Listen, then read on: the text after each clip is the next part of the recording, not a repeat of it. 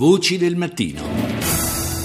Iniziamo dalla Francia, come dicevamo, perché a un mese dalla strage di Parigi si susseguono le iniziative dei grandi nomi dello spettacolo.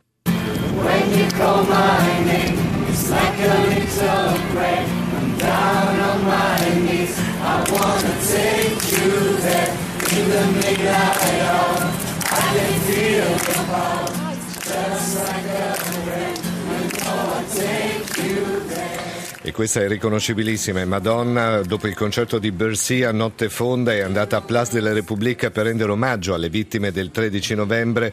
E Madonna, la signora Ciccone, abbracciata al figlio David, accompagnata solamente dalla chitarra di Mont Pittman, ha cantato Like a Prayer, come sentite in sottofondo, poi ha cantato anche Imagine di John Lennon.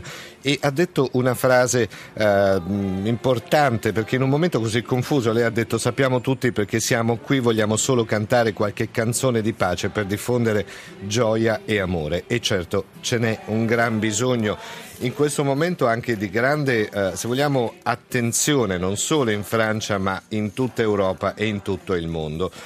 E dal giorno delle stragi di Parigi, era il 13 novembre, quindi un mese esatto fa, un uomo non si è dato pace, pace perché eh, ha voluto raccogliere nomi, immagini, una piccola biografia di quasi tutte le vittime della, uh, del teatro Bataclan. E Paolo Brogi, una giornalista, uno scrittore che adesso è in linea con noi. Buongiorno Brogi.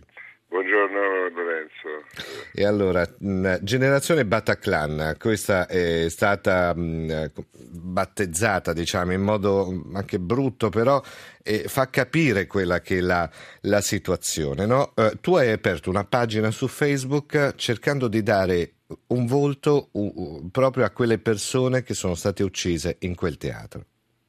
Sì, ho cominciato eh, così a mettere su Facebook delle foto delle vittime e ho visto che c'era una forte partecipazione, una grande empatia eh, tra tutti quelli che in qualche misura si facevano vivi, scrivevano, mettevano dei post, insomma, sì, sì. Eh, erano presenti su questa strage orrenda e, e quindi eh, dopo un paio di giorni ho deciso di aprire una pagina vera e propria in cui raccoglievo questo materiale che andava cercato, che andava come dire scovato anche in alcuni casi perché non tutto era immediatamente chiaro, visibile, comprensibile. Faccio un solo esempio, un paese, un grande paese, la Svezia, ha incredibilmente oscurato la morte di una delle 130 vittime. Perché oscurato? Eh, perché non ha dato nessun elemento di eh, né il nome né il cognome né l'immagine, è sì. calato un, una sorta di silenzio impenetrabile su questa giovane donna di 23 anni che si chiama Alva Berglund, il cui nome è stato poi letto il 27 di novembre all'omaggio nazionale da eh, insomma, la, la grande manifestazione è stata fatta a Parigi eh, è stato letto l'elenco delle 130 vittime, c'era anche il suo nome, per la prima volta figurava ufficialmente, ma fino a quel punto eh, la situazione era che in Svezia, nella stessa Svezia, la, l'ambasciatrice era andata da, a portare una corona eh, al Bataclan, eh, però non, non, più di questo, la Svezia eh, taceva, eh, io appunto ho rintracciato un giornale piccolo come The Local che parlava di queste giovani di Vasteras, che sì. è una località alla periferia di Stoccolma, e mm, diceva appunto che era a Parigi per studiare, aveva 23 anni, ma non si diceva certo, ma quello che è importante Paolo mi sembra, eh, i social sai bene quale, quale, influenza, quale tipo di penetrazione hanno a livello sociale, no? Facebook in modo particolare, ma poi Twitter, insomma, quando ci sono eventi che colpiscono così tanto l'opin- l'opinione pubblica, i social si scatenano, si fa una marea, si dicono una marea, si versano fiumi di parole a volte anche inutili, cioè da dire con commenti più o meno pesanti su questo o quell'altro, le colpe, non le colpe. In questo caso il social diventa invece una sorta di sacrario, diciamo, no? che vuole ricordare eh, quelle che sono state le, le, vittime innocenti della tragedia del Bataclan e questo è molto importante anche perché poi sono ragazzi tutti molto giovani che sui social hanno comunque una loro identità. Sì, no, quello che colpiva erano eh, appunto nella partecipazione diceva in questa empatia che ha eh sì. consentito di raccogliersi intorno a questo termine discutibile, discusso, quello che vogliamo, comunque che permetteva un rapido uh, riconoscersi, generazione Bataclan è questo, sì. non, non, molto di più, ma insomma è quello che poi materialmente le persone dicevano, i più anziani dicevano sono i nostri figli, i più giovani dicevano sono come noi, sono i nostri fratelli certo. e soprattutto tutti dicevano non sono dei numeri, no? non sono solo dei ah numeri. Beh, certo, certo, non sono dei numeri, sono persone, sono voci, sono fatti, sono, sono comunque entità ben precise e ben specifiche e c'è da dire che la Francia a distanza di un mese insomma eh, vive ancora un clima di tensione e di incertezza. Intanto io saluto e ringrazio a questo punto Paolo Brogi, giornalista e scrittore per essere stato con noi e um, in questo clima prima, a, mm, tra poco più di 24 ore in Francia si, è, si, aprono i seggi per i ballottaggi delle elezioni regionali. Ieri c'è stato l'intervento del Premier Valls eh, che ha invitato i francesi a un voto consapevole. Parce qu'au fond, il y a deux options pour notre pays. Il y a une option qui est celle de l'extrême droite, qui au fond prône la division, et cette division, elle peut conduire à la guerre civile. Et il y a une autre vision qui est celle de la République et des valeurs, qui est euh, le rassemblement, pour sortir des difficultés que nous pouvons avoir. Ecco, questa è la voce di Valsa che ieri ha parlato alla Nazione in una radio. La strategia del Front Nazionale in sostanza dice può portare alla guerra civile. È stata durissima la replica di Marine Le Pen che ha detto credo che il Partito Socialista abbia concluso questa campagna in modo vergognoso e violento. Andiamo a Parigi a questo punto da Stefano Ziantoni, il corrispondente eh, RAI da Parigi. Buongiorno Stefano. Buongiorno Lorenzo e buongiorno a tutti i radioascoltatori. E allora abbiamo Beh. sentito la voce di Valsa. Eh... D'altronde ieri si concludeva la campagna elettorale, sono delle regionali fondamentali e dunque era logico che i toni si accendessero ancora di più. Però se volete io vi faccio un po' il, il quadro. Perché, eh, perché, ho detto che le regionali sono importanti? Perché dopo il primo turno il Front National è in testa in sei regioni, sì. i repubblicani di Sarkozy in quattro i socialisti in tre che eh, il, il, loro valore eh, in percentuale a livello nazionale sono 27,73 Front Nazionale, 27,25 repubblicani, 23 e 43 i socialisti. Dunque capite che il Front Nazionale dopo il primo turno è il primo partito di Francia.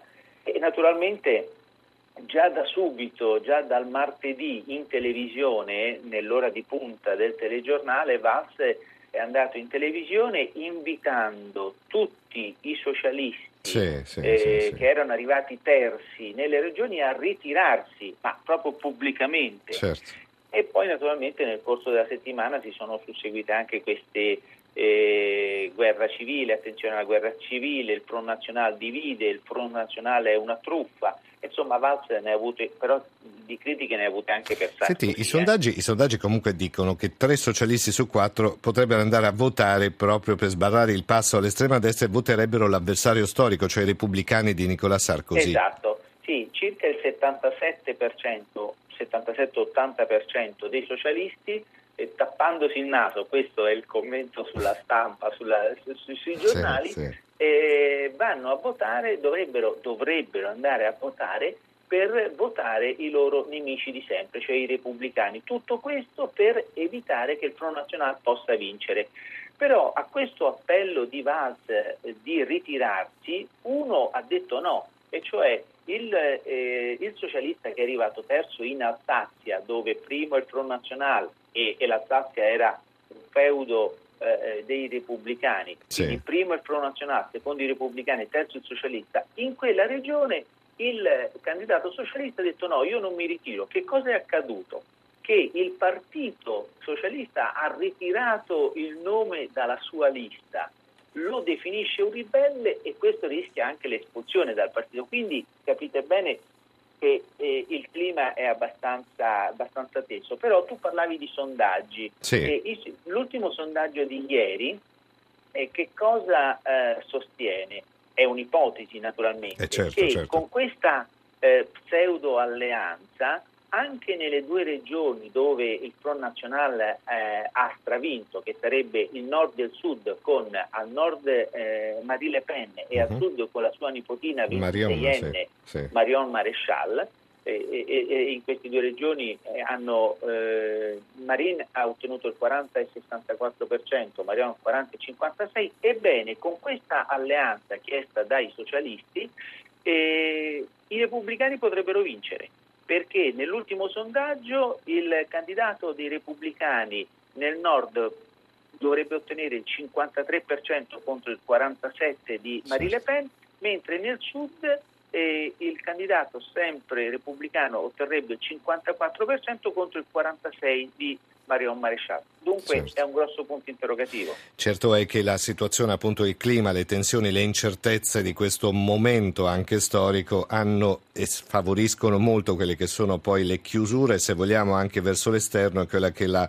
l'avanzamento di uh, formazioni politiche che sono così uh, anche estremiste, no Stefano? Sì, guarda, da un'analisi degli, del voto, perché poi è importante soprattutto capire chi ha votato, sì. eh, perché noi abbiamo notato che negli ultimi, dal, dalle ultime regionali, dal 2010 al 2015, mm. la sinistra in generale francese ha perso il 16%, oh beh, sì, la destra ha guadagnato lo 0,2% e il Pro National ha, per, ha, ha guadagnato il 16%, dunque la sinistra perde il 16% e il Pro Nazionale guadagna il 16. Allora è stato eh, utile andare a vedere chi ha votato chi e abbiamo visto che il, il Front National eh, va progressivamente radicandosi in tutte le fasce della società, incluso l'amministrazione pubblica, e certo. raccoglie certo. la stragrande maggioranza di giovani, cioè il 25% del suo elettorato sono giovani tra i 18 e i 24 anni